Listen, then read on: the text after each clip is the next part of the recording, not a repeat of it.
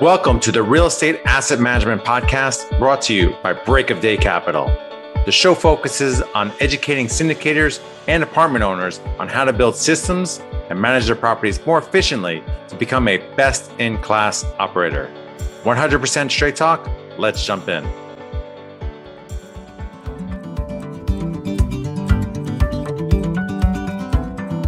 Choosing the right insurance coverage for multifamily properties isn't that complicated if you know who to talk to. At the Garzella Group, we're uniquely qualified to help you navigate the range of policy choices you have, and we're committed to saving you 30% in the process. We do intensive market research and have nationwide relationships, so we can find coverage other insurance brokers simply can't. We should talk. Go to quotenow.biz and we'll start the conversation. Hey everyone, welcome to another episode of the Real Estate Asset Management Podcast. I'm your host, Gary Lipsky. Be sure to join our Facebook group, Asset Management Mastery, where we have a great community of thousands of like minded individuals sharing resources and best practices. Today on the podcast, we have Jason Yarusi. Jason has acquired over 1,400 multifamily units since 2016, uh, 2017, I believe, and is an avid ultra runner and workout enthusiast and hosts the Multifamily Live podcast. Jason, can you start by telling the listeners a little bit more about yourself and what you do? Sure. So thanks for having me, Gary. Uh, my wife, Pili, and myself, uh, we started Yarusi Holdings, a multifamily investment firm. As you mentioned, uh, back in 2017, we've targeted uh, mid and large large apartment communities here in the Midwest and Southeast, uh, typically looking for properties that are underperforming, whether it's on the property side or the management side. Nice. And uh, today we're going to talk about how to produce massive income with effective asset management. And you know so let's start when when you start looking at a property and you you, you talked about finding uh, value adds. What are the what are the components that you're looking for to to really boost that income Sure. So, you know, coming from our background, uh, Pili and I, we met in New York City running uh, a lot of restaurants and bars and uh, even opened a brewery and sort of brewery at one time. But in terms of that, it was always looking at that business, right? So, um, on a lot of restaurants, lots of times they're underperforming because they're not empowering the staff or they have too many items on the menu or they're not making good use of their resources for what they have or using the space correctly. Um, same thing ties that when you go into multifamily investing, right? You're looking at this as a business and why is the business underperforming? And the easiest thing to do is always go to the rent, right? So, oh, let's just increase the rent. However, subjectively, right, it, you, you have people who live who are living there that you hope will be happy to live there and stay there. However, if you go in there with the sole intention, let me just push rent out, right? That is going to have a certain um, negative connotation on your property. So we're looking at ways of, of where is this underperforming to the market, right? And whether it be just on they're over um, overextended in terms of their payroll, um, they're not marketing well. Uh, there's other inconsistencies here where maybe their insurance costs are too high, their contracts are, uh, costs are too high because they haven't gone out there and marketed their contracts to know what the official rate is there. So we're looking at ways that we can match the neighboring properties and find, um, of course, the uh, plug and pulls, right? So if they're not going out there having an acceptable application process or not charging things like pet fees or late fees, or they're not sizing in a way where they're looking at your utilities, right? Where how can we scale back our utility cost, which can be a big carrier. Can we build back? But if we do build back, how does that affect also adding rent on there? So we've always done it on an outside in approach is that we want to go there first and make the narrative to the existing tenant base that we're here to improve the property. So we want them to want to live here and enjoy living here and not treat this as a place that they're passing through. And what we found using that is that when we put this approach, we go out there, we clean up the landscape, change up the signing, uh, whether it be to paint buildings or reside buildings or fix roofs or fix the parking lot, it, it makes a more welcoming place there. And then we make it clear to the existing tenant base that we want to fix things we want things to run right where they may have become accustomed to not calling the prior owner because they don't show up to fix things. We want the narrative to be that we will fix things. And we find with that that people will start treating it like a place that they live and they, they want to live. And so with that, that we'll be able to cut down our utility bills or other points just based on fixing things and then now implementing practices like changing out toilets, changing out faucets, aerators, other pieces of the puzzle where we can substantially make the property perform better and once we make the property perform better, be a better place to live, start having new, of course, leases come on or new, new units rented at market rate, we can go back to the existing tenant base and say, listen, we are doing these improvements to the property. And with this, it warrants this increase in income going forward when they come up for the renewals. I, I love how you started with you you know you're you're you worked in you and Pili worked in in bars and restaurants, and that that created that that foundation.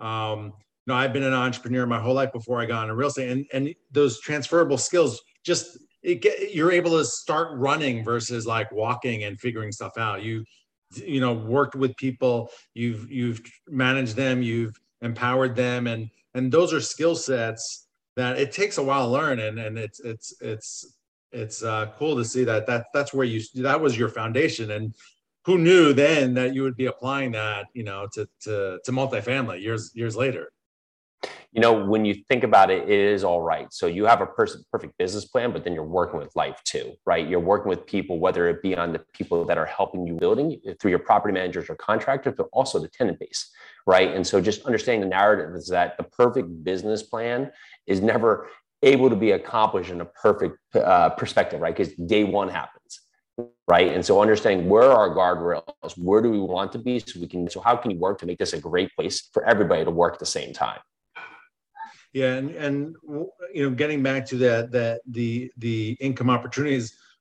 yeah, when you when you look at a property, there's so many ways to to uh, boost income, and um, you know, it's just it's just knocking them down one by one by one, and and and then when you you divide it by the uh, the cap rate, now now you're talking, you know, a thousand dollars here, a thousand dollars there you add it up over the course of the year, you divide it by a four cap or a five cap, and we're talking huge amounts of money that is adding value to that property.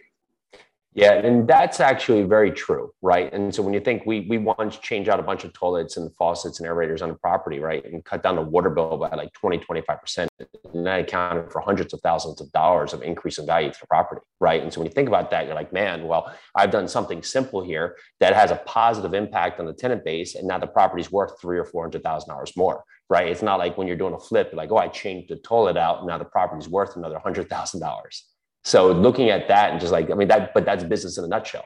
Yeah. right? You can either focus on the income or you focus on the expenses.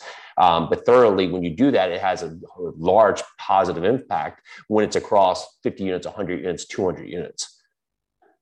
Yeah, that yeah that that scalability is, is, is huge, and that that's that's the beauty of, of this. Because I was I was looking at your bio before we started, and you previously you you you worked on like 2000 houses in like a, a small time frame. That's unbelievable that you were working on so many houses at one time. And now i mean i you i have to assume your life got so much easier by moving to to multifamily. You know when you focus on one area at one stance you can do a lot right? Sometimes we we and it's like that's good a, a, good basically statement for life is that sometimes we, we want to like have a million things going on at once but you find when you go deep in one perspective you get the most focused and mo- most clarity and most completed right? And so we look at the point for these 2000 houses we were actually doing a lot of flood zone work and helping people get back in their homes after hurricane sandy. Um, and so my family had, uh, still has a house lifting business.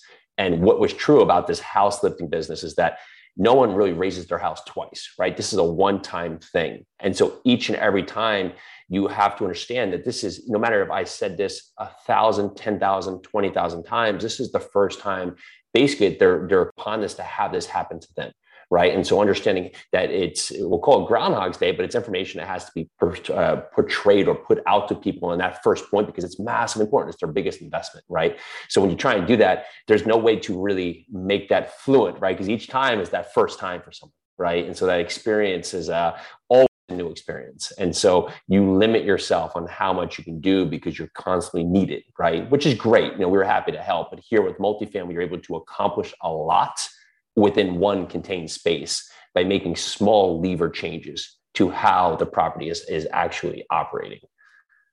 You um, you had mentioned uh, you know the massive growth on the income side, and obviously expenses is it's it's really hard to cut expenses. I mean, certainly on on on the uh, utility stuff, but are there other things? Are you looking for to to to really boost the income line at the end of the day? Um, besides what you mentioned or and, and do you have incentives that you do for your for your team to really get them hyper focused on this Yeah. So honestly, for that point, just depends on the property, right? So we may have a big leasing incentive, a big, big narrative here for occupancy based on where the property starts and where it falls, right? Um, and it, the, the best part here is that you can look at a lot of ways to, to cut and curb, but the one you really need to control your time. And so we tried to get a very, we'll call it a kit built out to what our turns are going to be. Because if we can be very streamlined on what our turns are, then of course the process goes quicker right? Because typically, if you say, "Oh, a unit's come vacant," oh, can you go out there and see what needs to be done, and then they're going to send you a quote, and then by the time you get that back, you may not want to do things or do things, and now you're losing three, four weeks in the timeline by the time you're even getting units started. But if you have a clear narrative of how you want to turn this unit day one, that the second it happens, it can be in process because you now have the kit prepared for that unit. Think about how much time you've just saved, right? Now, if you can do this, it's going to be predictable on what the tenant, the, the uh, unit will look like. So also your marketing can be well built in, right? So if you think 100 units here, and instead of it taking five or six weeks for you to have a unit turned and marketed and leased and moved in, well, what if you can take those 100 units and cut down two weeks?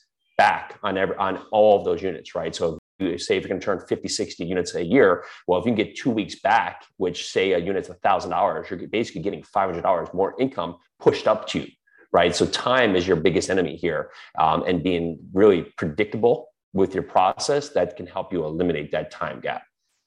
Yeah i love that. That's so important. We're always looking to, to reduce timelines and um, and just having it systemized. It might cost you a little bit more in money, but in time you'll more than make up for it. So well worth it. Um, really love that. Um, we ask this question uh, of all of our guests: What is your asset management superpower? I think being stubbornly consistent, right, and stubbornly persistent at the same time is that. Uh, if I believe it can be accomplished, I'm not going to set out and take a no. I'm going to look for ways that I can empower others or find the solution or find the right question. And typically, usually it's that I'm, that I'm not asking the right question. And as soon as I can figure out the right question, I can get our team and ourselves to the best answer to push the property forward. I love it. I love it. Uh, please tell the listeners where they can find out more about uh, about you, Jason. Sure. Uh, go over to yarusiholdings.com, Y-A-R-U-S-I holdings.com. Thank you so much for coming on, talking about how to produce massive income. I uh, really appreciate it. Gary Lipsky signing off. I'll be back next week with another informative episode of the Real Estate Asset Management Podcast. To all of our listeners, thanks for joining us. And if you like this episode, please head over to iTunes or Stitcher and like, subscribe, and review this podcast as it will help us grow our audience and reach more people. And if you'd like to learn more about what we do at Break of Day Capital, head over to our website, breakofdaycapital.com, and sign up for our newsletter and or fill out our investor application. We'll talk to you next week.